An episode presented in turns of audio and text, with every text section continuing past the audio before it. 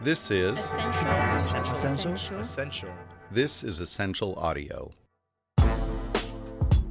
Welcome to the Money Pot. I'm Rachel Morrissey, and I'm here with Gina Clarke, the director of the content for the upcoming Money 2020 show in the EU. So, hey, Gina, uh, talk to me about what you've been doing to prep for the show. Hey, Rachel. Yeah, definitely. Um, it's not too far away now. And so I just wanted to come and give you a bit of a taste of what we've been doing. Um, and in this episode, we've got an interview with Gerrit Sindermann, who's a real expert in ESG at the Green Digital Finance Alliance.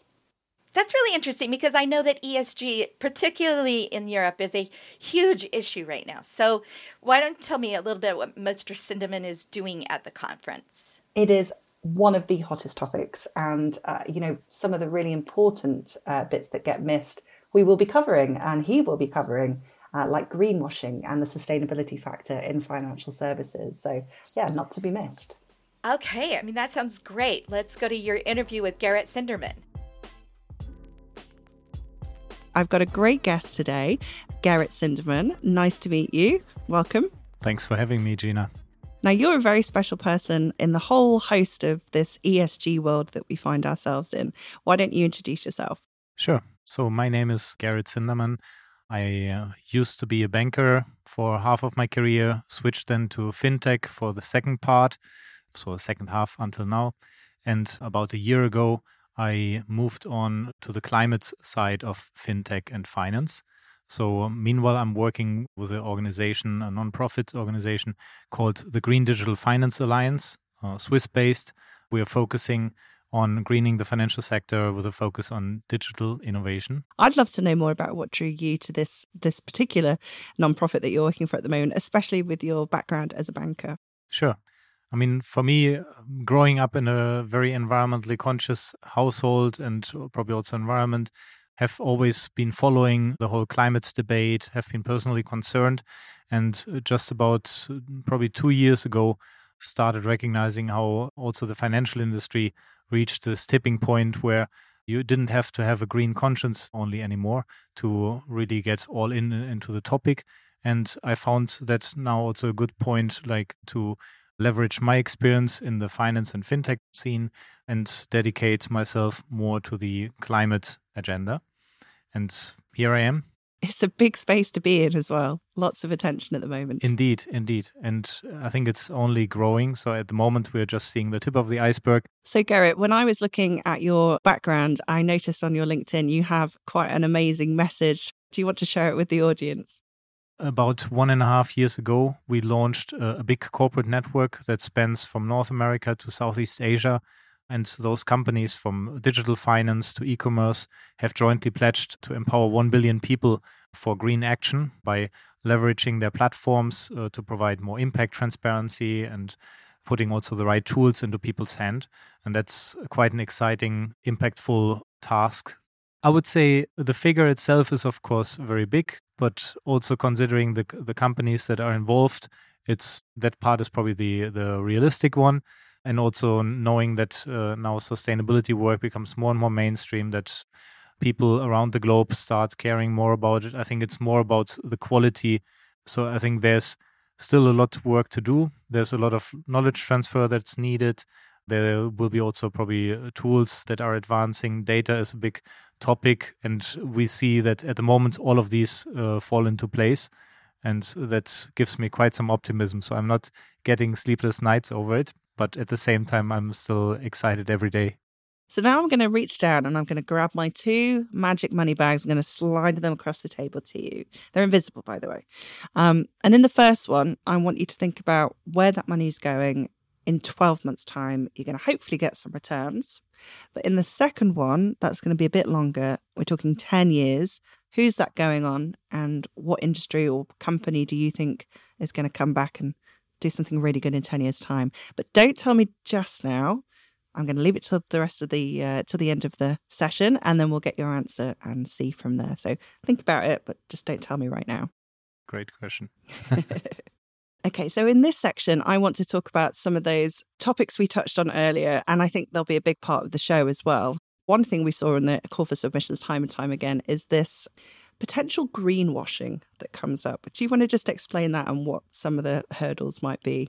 Yeah, I mean, greenwashing is definitely all over the media these days, and it probably comes from different angles. So, on the one side, the level of education about what is sustainable and what is not uh, is increasing on all sides. So there's uh, an easier spotting of the one uh, of the companies that are just falsely claiming to be sustainable. Uh, on the other side, there's also much more happening in this space. So, and the the critics of sustainability work are also, of course, looking for ways how to slow it down. And so we are seeing a bit this uh, struggle between the different sides, and it comes also with uh, the risk that uh, yeah capital is uh, allocated to the wrong topics or companies.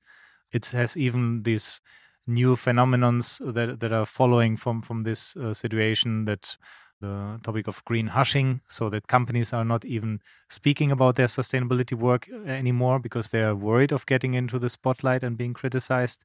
Uh, and that is, of course, also creating then the big risk of losing a bit momentum in this whole uh, sustainability work. And yeah, so therefore it it has both very tangible short-term effects and it may also have uh, some some longer-term effects. But at the same time, the regulators are catching up. Uh, so we see uh, big fines being uh, pronounced, and uh, I think that has a has a very positive effect. And uh, I think a sense a sense of yeah accountability and responsibility is spreading through the industry. And uh, we should also be at the same time uh, aware that this not only applies to big companies, but also to small companies. So, yeah, if you work in the field, be really serious about it. And so this year, you'll also be moderating a panel for us on sustainability and whether some of that just comes down to it being a tick box choice for some companies. Do you want to explain a little bit more on that? Sure. As many trends in financial services, also a lot of the sustainability topics are being carried into the industry through regulation. So a lot of the yeah incumbents are picking up the topic for compliance reasons, and that's of course not necessarily uh, boosting creativity. So at the moment, therefore, we have of course quite a few products, services that are fulfilling the duty, but that are not really trying to reinvent stuff. And I think that is also the chance for, for the, the young innovators, for, for startups, entrepreneurs to come up with really new uh, services.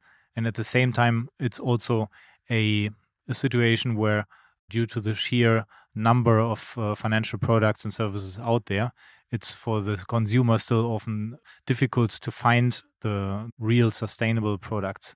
And so it's also a bit about how do you create a good balance of highlighting the new sustainable products without just ignoring the conventional needed financial products. We're trying to work more with startups this year. There's a big focus. We have the Startups Hangout. Would you say that there's a lot more innovation coming through than you've seen recently? Do we think do you think there's a buzz around sustainability, climate tech, for instance, going forwards? Definitely. And it's also driven by uh, both the opportunity side, the risk side. Investors are pouring larger and larger amounts into this segment. So I think it's it gains momentum. And uh, still, we're also uh, still in an early phase of this development. And that's uh, what makes it quite exciting.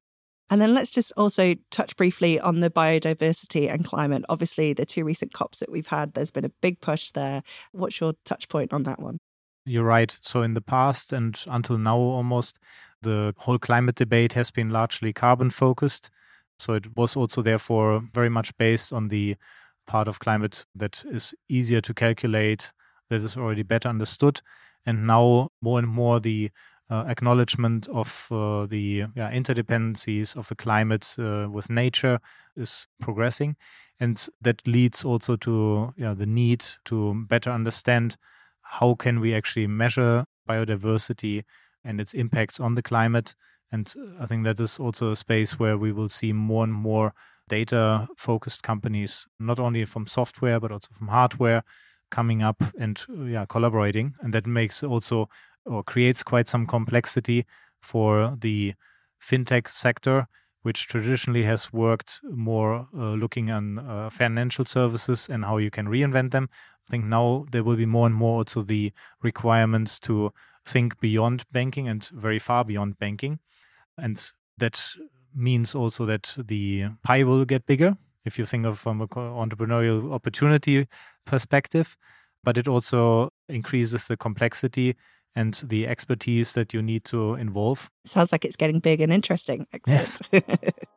okay, Gerrit, we're going to call this bit getting to know you. We're going to put some rapid questions in there. I don't want you to think too much about it. The first question How much cash do you have on you right now? I think one pound. One pound. Wow, I'm amazed. that was a leftover coin from one of the last visits. and I think nowadays, also in Switzerland, uh, where I live, you can get along with uh, just Apple Pay or yeah, contactless payments. It's all cashless these days. Yes. What do you prefer, the pound, a euro, or a dollar? Having grown up, meanwhile, with a euro, I think, I guess the euro. Stick with the euro. Yes. what is the worst job you've ever had? Probably it was the, the first job that I had. So I started uh, with a classical bank apprenticeship because I was interested in the stock markets and uh, working in a bank branch. Uh, you don't have to do much with the stock markets. I was just uh, longing for leaving. and finally, if you had to suggest someone that we should go and look up on LinkedIn right now, who would it be? Probably the founder of NOAH conference, so which is a growth stage conference, and he has recently started the uh, Nature Data Alliance, which I find one of the most exciting initiatives out there, and especially touching also on the topics that you mentioned earlier, measuring biodiversity and connecting it to the financial industry. Brilliant. I'll have to go check that one out. Thank you. So, if you had to give the audience three takeaways from what they they're going to come to you, they're going to see some of the sessions you've helped create, and you want them to leave with three idea uh, three ideas in their head, what would they be? So, first, look at climate, look at sustainability, not only from a risk perspective, which in the current ESG discussion is mostly happening. Look at it also from an opportunity perspective because with all the transition that needs to happen, the cost that is often like discussed, the same amount is also the opportunity, the revenue that is uh, out there. Excellent. And what about Amsterdam itself? You know, you've been there many times. What's the advice you would give to the audience to make the most of their time at the event? I even lived in Amsterdam for, for two years. So for me, it's it's really just each time such a pleasant experience. I mean, just walking around, let yourself drift and uh, just enjoy the vibe of the city, which is buzzing on all ends. And also the city where in every street you will find a nice bar to drop in and talk to people. Definitely. And my favorite is always on the second night when we kind of take over that street in Amsterdam and you really get to kind of feel like you're embedded, to use yes. your word from earlier, inside it. Perfect. And I guess finally, with our show theme of now and next in mind, especially with your climate and uh, sustainability hat on, what would you say are the trends coming up from from now and then maybe the slower back burner three to five years? Currently, we definitely see a lot of uh, data, data analytics innovations coming up that are looking at getting or bringing more depth into the different dimensions of ESG risks going forward, uh, that will be complemented definitely also by by new dimensions, uh, whether it's uh, biodiversity, how to measure it, how to combine also financial innovations, embed them in into new uh, industries, and make this completely joined up all together. Yeah. Yes. Okay, so as I asked at the beginning of the show, I'm going to grab my magic money bags and, and bring them up and one of them is going to go on a return, hopefully in 12 months' time, which isn't very long, I appreciate. What would you say it would go on? Currently, it will be very much in the RegTech space because with uh, regulation across all regions uh, picking up, the incumbents need uh, significant help making sense of their data, analyzing, and also developing new perspectives on not only the risk side, but more and more it's on the impact side that they have yeah, I could see that being a big impact, definitely. Like making more pretty graphs. and then on the second magic money bag, well that's that's got a longer return. You've got ten years. What are you putting that on? I think the the vision will definitely go beyond what's currently seen. So also including much more nature in the risk, but also in the opportunity side. So there will be nature markets being shaped. And all of those need also the uh, accompanying digital innovations, both to measure, to monitor, to verify the impact uh, and the risks, and uh, to basically make all these new markets that are uh, being created also fundable and investable. A whole new ecosystem. Excellent, exciting. And as someone that has been to Money 2020 numerous times, I'm sure there's always been a time when you've gone, Oh, I just wish I could have heard that person on stage. If you could put anybody on one of our stages, who would it be the ultimate fairy tale person to hear from? Maybe picking up on uh, what we previously said about the importance of understanding customers uh, when you yeah, design new products. Maybe the designer who came up with the Sustainable Development Goals, Jakob Trollbäck. I think it would be very interesting to get his perspective. And also, I mean, now that we have had, I think, seven years or so uh, with the SDGs, how those can be uh, actually transformed and becoming really like a, a core staple in any kind of you know, financial product that we uh, think of, and how to make this really or how to convert products and services really into something that people care about or where the organizations that create them are able to tailor them so that uh, each customer according to their values can get uh, yeah customized personalized versions i mean something that the financial industry has been often talking about but on very few i would say financial dimensions or uh, i mean now we can combine that with the sustainability perspective. That sounds like a session that I would definitely go and see. So well done. Excellent. Well, Gerrit, it's been brilliant to have you as my guest today, and we will hear from you shortly. So thank you. Thank you. It was a pleasure speaking with you. Thanks for listening. We also want to thank Gerrit Sindermann for sharing their thoughts with us. We appreciate your time. If you want to be part of the Money Pot, please send us suggestions at podcast at money2020.com. And don't forget to follow us wherever you listen to podcasts. See you again soon.